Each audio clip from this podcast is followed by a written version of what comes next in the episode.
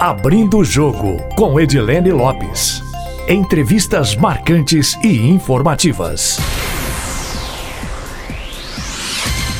O Abrindo o Jogo de hoje é com o Coronel Flávio Godinho, que é o diretor de operações da Polícia Militar, foi da Defesa Civil Estadual recentemente, todos lembramos coordenou e acompanhou operações em Brumadinho agora a entrega das vacinas aqui em Minas Gerais. Coronel Godinho, a gente já acompanha parte da história do senhor, o senhor faz parte do dia a dia dos mineiros, tem feito principalmente nos últimos dois anos, mas eu queria ouvir do senhor a trajetória do senhor na Polícia Militar e como é que o senhor chegou até esse posto que o senhor ocupa hoje. Bom dia, é um prazer estar aqui com, com a Edilene, né, com todos vocês da Rádio Tatiaia. Na verdade, a minha história ela começa é, lá em Mutum, né? A minha família toda é de Mutum, né? O meu pai trabalhava no interior, ele veio aqui para Belo Horizonte, ele veio para casa de um tio dele, e o tio dele não aceitou ele em casa. E aí tinha um padre que batizou ele lá em Mutum, e ele foi morar com esse padre por seis meses. E esse padre, quando ele já estava desistindo, né? Ele até conta um caso que ele comprou uma gravata para ser trocador de ônibus. E no dia que ele foi na empresa, roubaram a gravata dele. E ele do interior, ele falou assim: "Não, eu vou embora porque esse lugar aqui não dá para mim não, tem muita gente que rouba, né?" E aí o padre falou com ele: "Então por que você não entra na polícia?" E aí ele entrou na polícia, graças a esse padre, né?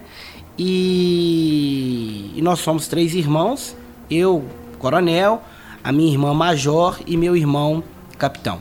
Eu entrei na polícia, eu estudei no Colégio Tiradentes a vida toda, né? E entrei na polícia em 1995. Foram quatro anos de CFO, formei em 98 e eu fui para a companhia de, companhia de trânsito, lá em Contagem, da companhia de trânsito.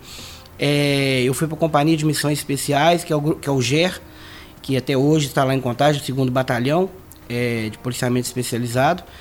E de lá a gente começou a ter uma trajetória operacional. Trabalhei muito tempo na rua, depois eu fui para academia. Na academia de polícia foi uma experiência muito boa, porque eu fiquei lá por sete anos e tive a oportunidade de formar mais de 10 mil policiais. E isso é muito importante, você participar da formação do policial que vai trabalhar na rua prestando segurança. Tive a oportunidade de trabalhar na área logística, na diretoria de apoio logística e comandei algumas companhias, como Companhia Tático Móvel, e por último comandei o 34º Batalhão, que é um batalhão muito é, importante na vida dos mineiros, porque ele faz a área da Pampulha, ele faz a área do Mineirão, do Mineirinho. Da Rádio Tatiaia. Da Rádio Tatiaia, verdade. e bem como de alguns aglomerados que têm um índice de criminalidade relevante, né, como a Pedreira Prado Lopes e a Sumaré. A gente foi muito feliz ali na, no 34º Batalhão, porque é onde você consegue expressar todo o seu planejamento operacional em prol daquelas pessoas que convivem naquela região. E a Polícia Militar ela é muito grande, né? E, e essa capilaridade da Polícia Militar ela é muito importante para o mineiro. A Polícia Militar está nos 853 municípios, né? E do 34 eu fui para a Defesa Civil, né? É, não esperava, fui convidado à época, o governo novo entrou e nessa, nessa mudança de governo eu fiz parte dessa mudança e fui para a Defesa Civil. E aí na Defesa Civil, Edilene, eu acho que foi o lugar que eu mais me realizei como pessoa. Porque ali você consegue realmente é, é, ver é, como que tem tanta gente que precisa, que tem tanta gente que não tem nada e é feliz, e você chega com pouca coisa, porque também a gente não consegue é, é entregar muita coisa, e você chega com pouca coisa e faz aquelas pessoas ficarem muito felizes. Então, na Defesa Civil, a gente teve é, é, é, uma, umas oportunidades que acho que eu nunca vou ter na minha vida. E a gente compartilha isso com a família, né? A gente fala para a família, fala, gente, às vezes as pessoas precisam de um abraço, precisam de um aperto de mão, precisam de você estar tá ali junto com ela. Agora o senhor mal tinha chegado na Defesa Civil, com duas semanas de Defesa Civil, rompeu a barragem em Brumadinho, né? Como é que foi esse, esse desafio para o senhor? O que, que foi mais desafiador no primeiro momento? E o que, que a Defesa Civil fez lá em Brumadinho para relembrar a população? É, eu saio de uma experiência operacional na Polícia Militar e vou para a Defesa Civil e começo a aprender o serviço. Lembro até hoje, Edilene, a gente estava em Montes Claros com uma reunião com prefeitos quando aconteceu o rompimento.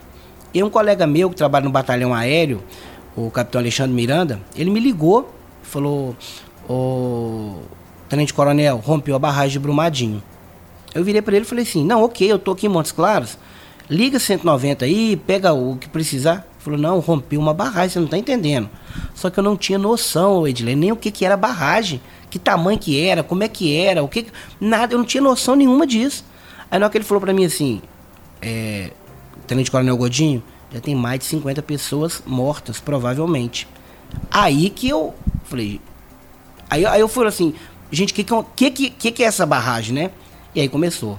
Imediatamente viemos para Belo Horizonte. De Belo Horizonte já chegamos, viemos de aeronave do, do, da Polícia Militar, já chegamos aqui e aí começou toda a operação. Eu lembro até hoje, Edilene, quando eu sobrevoei Brumadinho, que eu vi a, as primeiras cenas de Brumadinho, eu olhei para baixo, eu vi aquele, aquele mar de lama, casa desaparecendo, só um pedacinho do telhado, né? Pessoas ainda é, ao lado da lama sendo socorridas, sujas de lama. E eu falei assim, meu Deus do céu, e agora o que, que a gente vai fazer?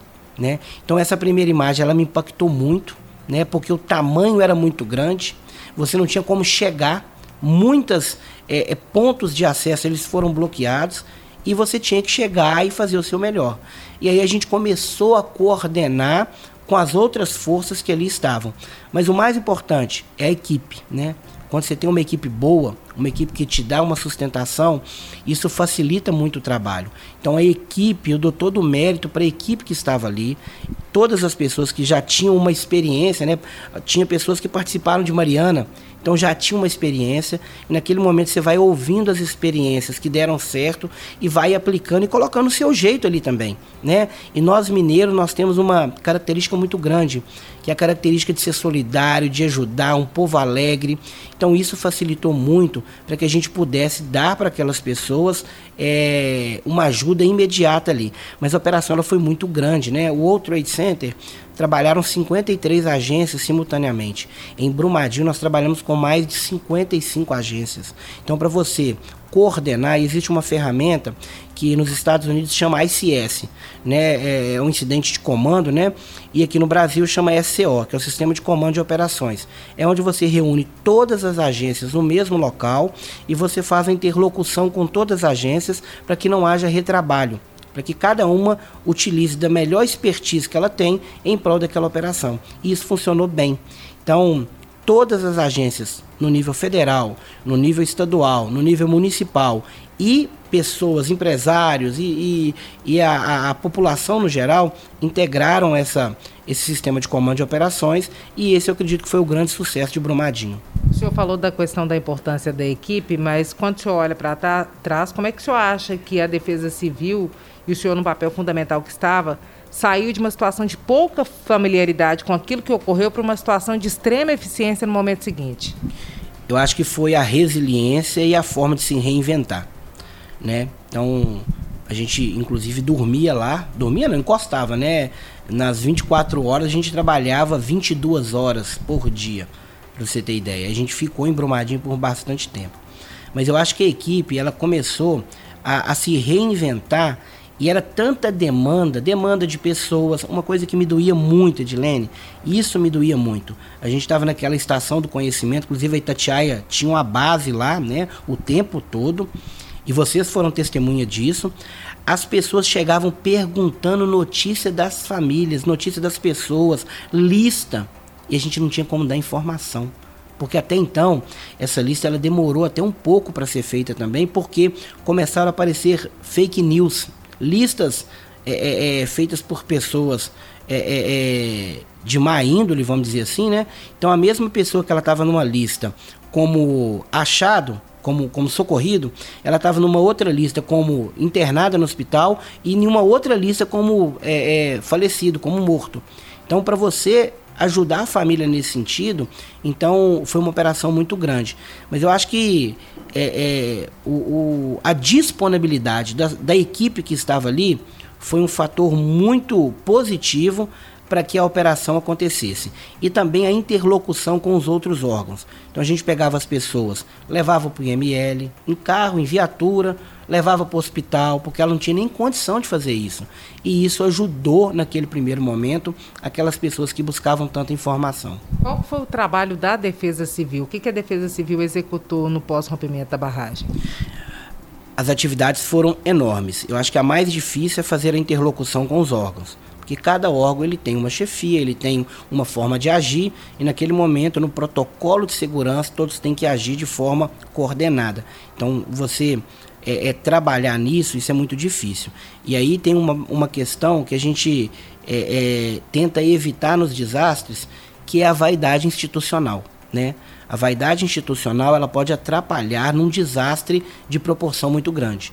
Então, nesse momento, é trazer todos, né, dentro da sua especialidade, mas para trabalhar em conjunto para aquelas pessoas. Nós coordenamos todas as doações que chegaram do Brasil inteiro. E aí foi um trabalho difícil, por quê? Porque, novamente, pessoas de má índole começaram a abrir contas e solicitar recurso financeiro para as pessoas de Brumadinho e desviando recurso nesse sentido. Então a gente teve que coordenar toda essa doação né, para ter uma, um, um, protocolo de entrada, um protocolo de saída, para realmente quem doou aquele material chegar a quem precisa.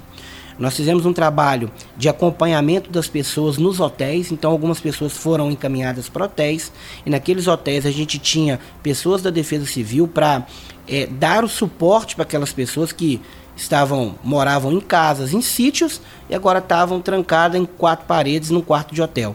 Então você tinha que dar para aquelas pessoas o mínimo de dignidade possível. Acompanhamos as pessoas nos hospitais. É, IML, nós tivemos que acompanhar as pessoas ali porque era uma luta diária. Toda vez que o bombeiro resgatava alguém, né, as pessoas que estavam ali no IML acreditavam que aquela pessoa que foi resgatada era o seu ente querido. E aí tinha que ter um trabalho junto com a Polícia Civil. A Polícia Civil fez um trabalho magnífico de identificar, de dar essa notícia para essas pessoas. Então foi um trabalho muito grande, né, de, de coordenação de toda essa operação de Brumadinho. Criamos posto de comando. Neste posto de comando nós recebemos todas as autoridades. Então coordenamos é, as atividades, inclusive as atividades aéreas. Tinha um major da Força Aérea que ele, ele criou ali em Brumadinho um controle do espaço aéreo. Tem algumas características, exemplo, em um dia de voo em Brumadinho, com as aeronaves, nós tivemos mais pouso e decolagem do que o próprio aeroporto internacional de Confins. Então, foi uma operação muito gigante, muito grande e graças a Deus ela deu certo. A demora da Vale, num primeiro momento, em soltar a lista das pessoas que poderiam estar na área atingida atrapalhou muito o trabalho da Defesa Civil. Como é que vocês fizeram nesse momento? Você falou da busca por nomes e não tinha uma lista, no primeiro momento, oficial de nomes. Essa lista oficial saiu quando e atrapalhou essa demora da empresa em ter uma lista de possíveis vítimas? Sim. Eu falo que o relacionamento com a Vale, ele, ele melhorou muito ao longo até hoje, ao longo dos anos que pós-Brumadinho, né? No primeiro momento, né, a gente teve muita dificuldade, muita, porque a gente solicitava os dados, é, é, tinha toda um, uma cadeia, e eu entendo, né, essa cadeia hierárquica que existe na empresa para passar alguma informação, mas naquele primeiro momento trouxe muita dificuldade, muita, porque pessoas que às vezes estavam na lista, no dia não foi trabalhar, e a gente constava aquela pessoa como ela estava na lista. Então, olha para você ver como, como, é que uma, uma lista ela traz um problema muito grande. E outra coisa, a gente tem que buscar o que a gente conhece. Como é que eu iria mapear, né, ao longo da operação? E o bombeiro fez um trabalho magnífico, né, de coordenadas geográficas onde encontrava cada pessoa. Então, exemplo, encontrava uma pessoa em determinado local mapeava com coordenada geográfica e fazia uma pesquisa de campo com a Vale para saber onde que aquela pessoa estaria naquele momento do rompimento. Porque aí você é, é, construía uma distância de onde ela estava até onde ela foi encontrada e você mapeava as outras pessoas que estavam com ela naquele local que não foi encontrada até aquele dia, que elas poderiam estar naquela lama, naquela região. Então, para a busca do bombeiro, esse trabalho de inteligência foi importante. Então, quando a Vale demorou a passar essa lista, trouxe uma dificuldade para a gente não conseguir dar informação para as pessoas. A partir do momento que a gente conseguiu ter essa lista com a Vale, aí as coisas facilitaram, porque aí a gente conseguiu saber que ali estava tal pessoa, que ela ainda não foi encontrada, a gente conseguiu mapear a família, dar um, um, um, uma atenção melhor para aquela família. Então essa lista, ela, ela no primeiro momento, ela trouxe sim muita dificuldade, mas depois, quando as coisas começaram a ter esse relacionamento é, da empresa com as forças de segurança, facilitou muito o trabalho e hoje esse relacionamento ele melhorou muito. Tanto que hoje, é, qualquer informação das barragens, a Vale, ela informa imediatamente a Defesa Civil e a gente toma conhecimento em tempo real. E isso traz um, um, um, uma facilidade para você salvar vidas. Pois é, ali em Brumadinho, na verdade em Mariana, o pesadelo com as barragens em Minas, de fazer medo de fato na população, estava só começando, né? Porque depois do rompimento em Brumadinho, várias barragens em situação de risco, várias evacuações foram feitas. Como é que foi isso? Depois de Brumadinho, quanto tempo começou é, esse desespero, esse trabalho que a Defesa Civil teve que coordenar em diversas regiões de Minas? Hoje, quantas são as regiões, as barragens monitoradas, quantas comunidades foram evacuadas? Na verdade, Angelino, foi um outro processo, né? Existe um, um DCE, que é uma declaração de conformidade e estabilidade, ela é feita duas vezes ao ano. Uma vez ela é feita pela própria empresa e, e, se não me engano, 31 de março e a outra, se não me falha a memória, em setembro. Uma vez é feita pela própria empresa e outra vez ela é feita pelo auditor externo. E aí, Edilene, muitos auditores não começaram, começaram a não declarar estabilidade de barragem mais. E aí isso traz um problema, porque a barragem eleva o nível da barragem.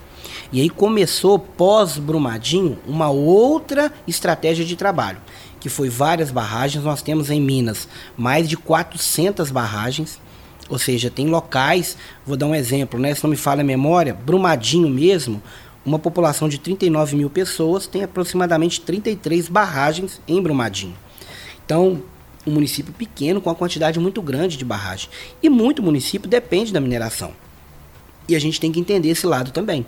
Né? São duas questões que, que trazem uma, uma, uma relação aí de preocupação. Uma relação econômica para aquele município, mas de toda forma uma relação de preocupação com a vida das pessoas. E nessa balança, o que, que vale mais? É a relação econômica ou a vida? Claro que é a vida. Então a vida a gente tem que dar todo, a vida a gente só tem uma, não tem uma segunda chance. Então começou os trabalhos de evacuação em várias barragens.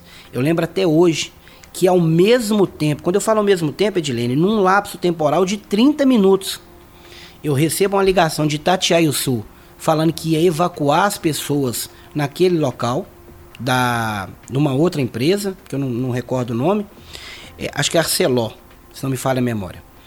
É, e ao mesmo tempo, em, a Vale liga também pra gente, falando que ia evacuar a população de Barão de Cocais. Ao mesmo tempo. E a gente ainda com Brumadinho. Né? Então, olha como é que. Aí você tem que mudar um planejamento todo, mandar uma equipe imediatamente para Itatiaio Sul. Eu fui para Itatiaio Sul e o Major Eduardo foi para Barão de Cocais. E ao mesmo tempo a gente começa a evacuar as pessoas. E aí, novamente, Edilene, a gente não tinha essa experiência de evacuação em massa. Quando eu falo em massa, 100 famílias, 30 famílias, 40 famílias. Quando você multiplica isso, dá 300 pessoas. E aí nós começamos a aprender isso também. Porque a gente ainda estava em Brumadinho fazendo a, a operação de Brumadinho. Então foi um trabalho muito complicado. Mas quando você trabalha com uma empresa grande, é, facilita a evacuação. Porque você tem hotel, você tem transporte, você tem apoio médico, mas é muito dolorido você chegar para uma pessoa que tem o pertencimento da casa dela e você virar para ela e falar assim: você vai ter que sair da sua casa e você não vai poder levar nada. E as pessoas não têm noção do, do, do, do, valor sentimental de algumas coisas. Porque às vezes um quadro com uma foto, Edilene, do, do parente, do pai daquela pessoa, do avô que está ali ele não consegue levar aquela foto. Ele não tinha uma mulher que tinha uma radiola que ela, que ela herdou do vô. E ela, a única coisa que ela pedia, pelo amor de Deus, deixa eu tirar minha radiola.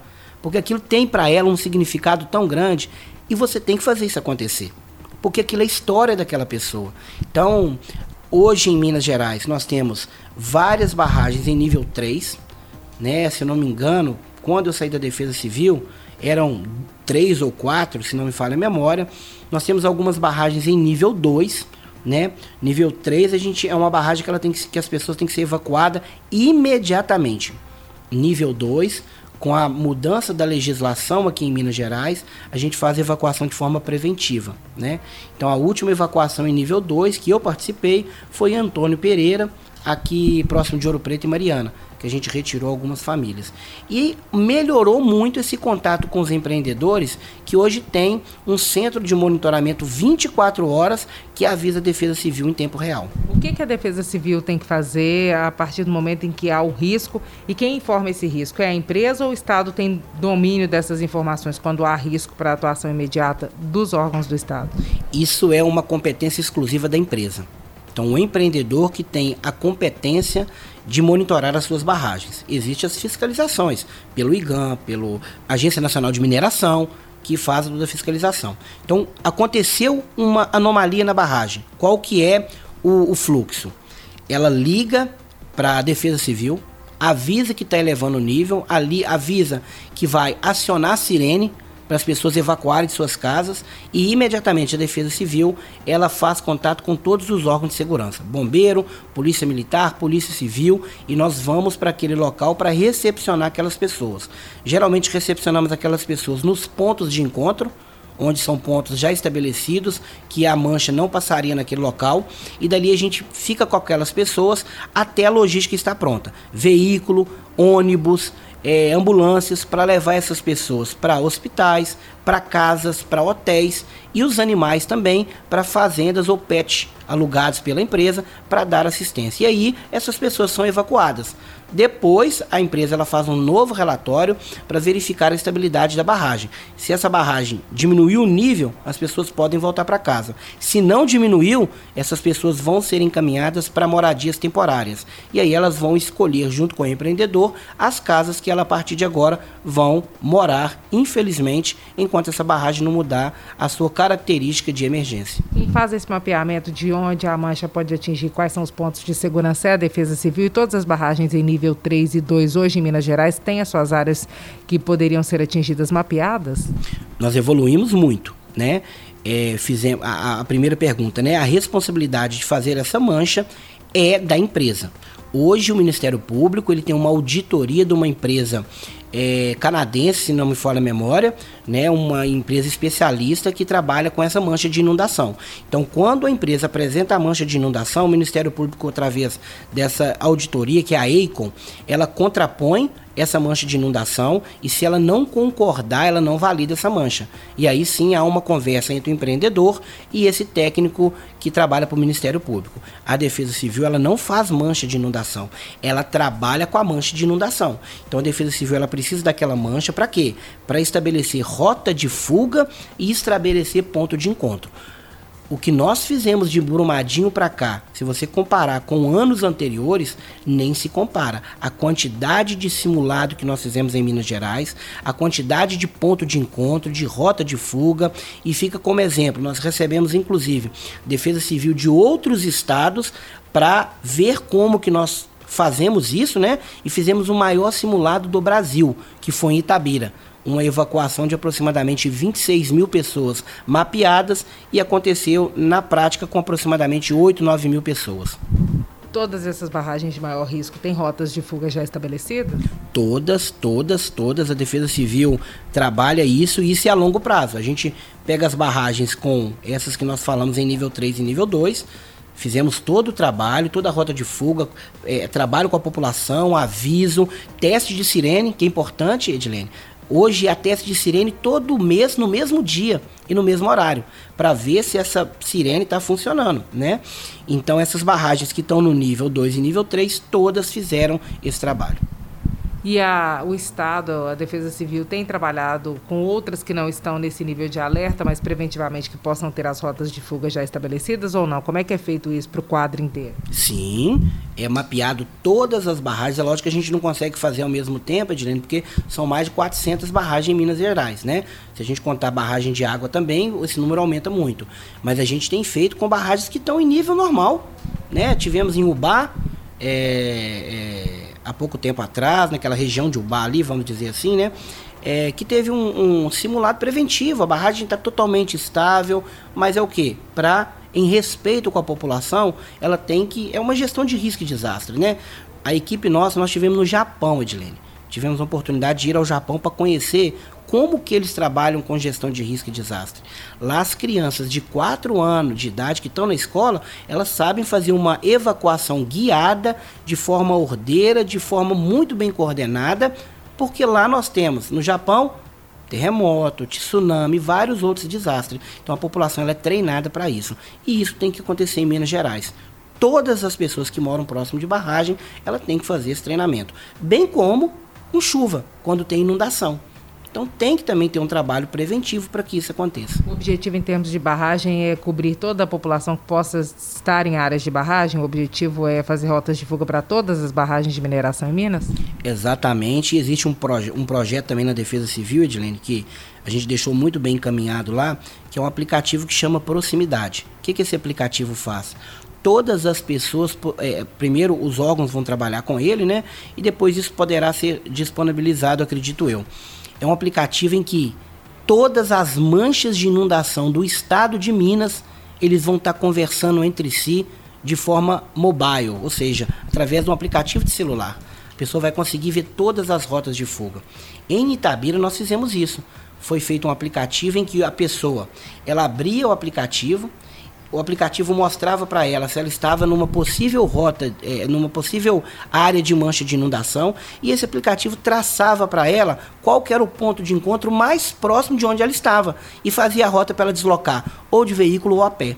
Então, assim, isso é uma inovação, isso é compartilhar é, gestão de risco e esse projeto é um projeto muito audacioso que vai trazer um mapeamento de risco para o estado de Minas. Para todas as barragens de mineração? Para todas as barragens do estado de Minas Gerais. Tem uma meta de quando é que ele pode ficar pronto para ser utilizado? Está tudo mapeado já? Ele ele ele está sendo trabalhado, né? Ele está sendo ao longo do tempo é, existem etapas a serem cumpridas. Todas as datas dessa etapa elas, elas foram cumpridas e agora é, é outras é, é etapas que têm que ser cumpridas até que seja mapeado todo esse projeto para que Minas Gerais possa ter todo o seu mapeamento de risco. Você espera ver esse aplicativo funcionando quando? O senhor trabalhou tanto nele? É difícil, Edilene, porque são, é, é, Minas Gerais é muito grande. Né? Ainda faltam dados sobre as barragens para colocar nesse aplicativo. Sim, faltam alguns dados e algumas outras informações para tornar ele útil tanto para as forças de segurança como para as pessoas também. Agora, Coronel, depois dessa história inteira das barragens, teve a pandemia da Covid-19 e agora o senhor se vê na diretoria de operações da Polícia Militar, não mais na Defesa Civil, com esse novo desafio que é a distribuição das vacinas para todo o estado, um estado gigante com 853 municípios. E a, e a distribuição em vários momentos, né? Porque a vacina vem chegando a conta gotas, né? Como é que foi a primeira etapa? O que vocês esperam para as próximas semanas? E como é que vai ser ter que mobilizar policiais militares quase que semanalmente para distribuir vacinas, já que não vão chegar uma leva de uma vez só? É, na verdade, Edilene, é um outro desafio, né? Toda hora a gente pega um desafio novo, né? Primeiramente, é, eu tenho que agradecer muito o comando da instituição, né? Por acreditar na gente, né? Até pela promoção e estar na diretoria de operações. Então, estar nessa diretoria é, é muito importante, é, porque é uma diretoria que ela tem uma, uma interlocução com as demais regiões da Polícia Militar na questão de operações policiais. E essa distribuição de vacina é uma operação né, muito grande. Então, é um desafio muito grande, foi receber essas vacinas. Nós conseguimos, Edilene, e a Polícia Militar, pela sua capilaridade, os 853 municípios, ele propicia que a gente consiga entregar essas vacinas em cada município, mesmo aquele município pequenininho, né? Pela capilaridade. A Polícia Militar, ela tem viaturas e tropas nesses 853 municípios. Então, isso é um facilitador muito grande. Mas do momento, Edilene, que a vacina chegou no aeroporto de Confins, até o momento que nós entregamos na última regional, esse processo ele aconteceu em 16 horas e 30, 20, 30 minutos. Né? 16 horas e, e 30 minutos. Ou seja, um tempo recorde você tirar uma vacina do aeroporto de Confins, levar para a rede frios da Secretaria de Saúde, que coordenou de forma magnífica esse trabalho, né? A Secretaria de Saúde tem uma importância muito grande nesse processo. E aí a gente, através das aeronaves e de caminhões, entregarmos em 28 regionais do estado inteiro. Então isso foi uma operação gigante. E aí agora, que deve estar tá encerrando, né? Acredito que é, é, em tempo recorde também, a distribuição dessas vacinas das 28 regionais para os 853 municípios, que é uma outra operação muito grande. E o mais interessante, Edilene, cada município que veio buscar, ele teve escolta da Polícia Militar. Então, a sua pergunta, Se chegar mais vacina, essa operação vai acontecer? Vai. Nós vamos aprender com algum erro que aconteceu nesse planejamento, melhorar e fazer ainda melhor. Por quê? Porque a população está ansiosa com essa vacina. Eu falo que é uma operação, muita gente fala operação de guerra, não, é uma operação de vida, é uma operação de esperança, né? Quando a população vê uma viatura da Polícia Militar escoltando vários carros da saúde, ali tem um sentimento de esperança que a vacina está chegando próximo daquelas pessoas que precisam ser vacinadas. Além de todo o trabalho que a Polícia Militar já tem, a chegada da vacina a conta-gotas, eh, em remessas eh, separadas, eh, onera muito o trabalho da Polícia Militar ou torna mais difícil o trabalho da Polícia Militar, já que essa mega operação tem que ser repetida quase que semanalmente? Sim, sim, com certeza. Né? Porque é, se você pode fazer tudo de uma vez só, é muito mais fácil do que fazer em poucas vezes. Mas esse não vai ser o dificultador. Por quê? Porque a gente sabe, Edilene, a dificuldade que o país inteiro está passando para conseguir essa vacina. Então a gente tem que entender esse momento também. E aí é cada um é, fazer o seu melhor. E essa dificuldade nós vamos transformar ela em esperança para as pessoas. Então, se a polícia militar precisar fazer isso dez vezes, mil vezes, nós vamos fazer. Por quê? Porque nós estamos cuidando do nosso povo. E o que a nossa polícia faz de melhor? É cuidar das pessoas, é proteger as pessoas, é dar esperança para as pessoas. Então, isso, o policial que vai fazer, às vezes por uma rodovia que não é tão boa, às vezes por um momento que não está tão bom, né? Ele está transportando essa vacina e ele mesmo não foi vacinado né? Mas ele está ali fazendo a sua, a sua é é, é, é, é, a, o seu trabalho, né? Ele entende isso porque existe aquele protocolo de vacina, né? Então as pessoas, nós vamos, tem, todos têm que entender isso, que nesse primeiro momento as pessoas que estão na linha de frente, no segundo momento, né? Essas pessoas idosas que precisam dessa vacina e daqui a pouco, Edilene, toda a população vai estar sendo vacinada, toda, e a polícia militar ela vai participar desse processo todo. Coronel, como é que a Polícia Militar está se programando para possível realização do carnaval no meio do ano? Porque vocês também têm a operação de férias, né? O que, é que muda no período de férias? E o carnaval durante as férias altera a logística em relação ao que foi em anos anteriores, se de fato ele acontecer? Na verdade, a gente já está se reinventando. Por quê? O carnaval queria acontecer agora nos próximos dias. Lá no ano passado, a Polícia Militar ela fez uma previsão, inclusive, Edilene, para que nenhum policial militar pudesse tirar férias nesse período. Igual os jornalistas. Exatamente. Porque enquanto as pessoas divertem, nós temos que dali, dar a segurança para que isso aconteça. Então isso para a polícia militar é muito tranquilo, né? O policial militar ele está disponível 24 horas. Então com essa, com esse não carnaval que ele começa apresentar que não vai acontecer nesse período, né? É, nós temos duas estratégias, né? Primeiro, é, estar em condições, porque as pessoas, né, é, nesse período de carnaval, a gente ainda está planejando e fazendo um trabalho nesse sentido de estar presente em alguns locais que possa ter aglomeração. Então a polícia ela vai se preparar para isso, para que, não sendo autorizado o carnaval, é, a polícia militar estará presente para proteger as pessoas e não deixar ter essas aglomerações. É, e se a data de carnaval ela realmente concretizar para um outro período mais à frente, nós vamos nos planejar também, né? Já estamos planejando nesse sentido, para que possamos dar toda a segurança para os foliões, se lá na frente, né, se alguns meses é, for autorizado e tiver segurança para que isso aconteça. Mas ainda é muito incipiente a gente falar sobre isso, Edilene. A gente passa por um momento agora de vacina, de Covid, né? Então a gente não sabe como que isso vai acontecer no futuro. Mas no futuro, tendo segurança, tendo condições para que isso aconteça, a Polícia Militar, como sempre, estará presente e fará me o melhor trabalho naquele momento. Coronel, vamos fazer um bate-bola rapidinho? Sim. Fim da pandemia. Só a Deus pertence. Segurança de barragens em Minas. É um processo que melhorou muito, a legislação mudou muito. Eu acredito que existem tecnologias e possibilidades de aliar segurança e aliar a, e, e fazer com que a cadeia produtiva de mineração ela possa acontecer com sustentabilidade. Dois episódios, Brumadinho e World Trade Center. episódios diferentes, mas que trouxe perdas de vida, dificuldades muito diferentes uma da outra, mas que as forças de segurança nos dois episódios fizeram valer o lema de salvar vidas. Esses grupos chegaram a se encontrar? Sim, a Defesa Civil de Minas, nós tivemos em Nova York e fomos recepcionados, inclusive, pelas, pelo comandante da operação do World Trade Center. E para mim foi muito marcante ver uma pessoa que coordenou as atividades no World Trade Center chorar ao contar como foi aquela operação. Nunca vou esquecer dessa cena. Foi uma experiência muito marcante estar em Nova York e entender como que aconteceu aquela tragédia do World Trade Center. O senhor já se imaginou nesse lugar, visto que Brumadinho hoje é visto considerando que é uma situação diferente, óbvio que tem a ver com barragens, é, mas que Brumadinho é visto como um evento, uma operação tão importante, quase que tão chamativa quanto a do World Trade Center? Sim, tanto que em qualquer local que a Defesa Civil vai, ela, ela, ela é questionada como que foi a Operação Brumadinho.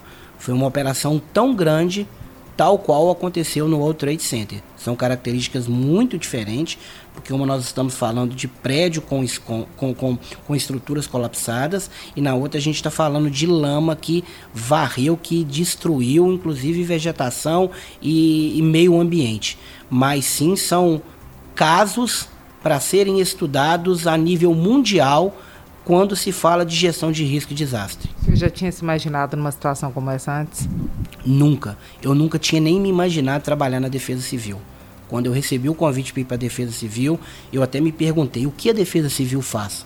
Hoje, acho que foi um presente de Deus um presente de Deus eu ter ido para a Defesa Civil e poder, junto com a equipe, junto com a Polícia Militar, junto com o Gabinete Militar do Governador, junto com as outras forças de segurança, fazer tanto pelas pessoas. E aí, Edilene, vale um outro apontamento. Como nós tivemos apoio do nosso governador. O governador, o apoio que ele deu para que a operação acontecesse foi assim é, esteve com a gente, inclusive, nas, na, na, nos gabinetes de crise, nas reuniões, participou intensamente. Então, o apoio do governo foi muito importante para que a operação fosse um sucesso. Um livro, um filme, uma mensagem, algo que na avaliação do senhor deixe uma lição e possa ser compartilhado com as outras pessoas em relação aos valores nos quais o senhor acredita. Um filme Homens de Honra, acho que é um filme que me toca muito. Aquele mergulhador negro, né, que perguntam para ele por que, que você quer tanto isso e sofrendo tanto. Ele falou porque é, eles falaram que eu não ia conseguir. Né? Então acho que esse filme ele é muito importante. É um livro, né? Pequeno Príncipe. O Pequeno Príncipe é um livro que a gente leu ele enquanto criança, enquanto adolescente e enquanto adulto. E ele mostra essa questão de, de empoderamento, essa questão de força, de resiliência e de é, estar em alguns locais bem diferentes. Você falou de um livro uma e uma mensagem, uma mensagem que eu, eu gosto muito dela, né? É, nunca desista de ajudar as pessoas e valorize a gestão de pessoas. Quando você cuida de pessoas, os processos eles ficam melhores. Então, um lema que eu levo muito comigo é nesse sentido: valorize as pessoas, porque os processos eles vão ser facilitados. Coronel, muito obrigado pela entrevista, viu? Eu que agradeço. É, para mim é um orgulho muito grande, né, estar tá aqui participando. Eu sou uma pessoa muito família, né? Eu, eu, eu, eu valorizo muito os conceitos da família e eu agradeço tudo isso que está acontecendo pela educação que meu pai me deu, pela formação que meu pai me deu. E o meu pai, para mim, é o meu super-herói. Né? Toda vez que eu olho para o meu pai, ele é militar, e quando eu fui promovido a coronel, eu até falei isso com muitas pessoas. Meu pai me viu sendo promovido junto comigo. Então eu dedico tudo isso que aconteceu pela educação que meu pai, que a minha família me deu e por poder ajudar muitas pessoas. Nosso agradecimento também aos nossos ouvintes que acompanham o podcast Abrindo o Jogo. Quem quiser enviar sugestões pode fazê-lo pelo e-mail edilenelopes.com.br ou também pelo meu Instagram, arroba repórter Edilene Lopes. Abrindo o Jogo com Edilene Lopes. Entrevistas marcantes e informativas.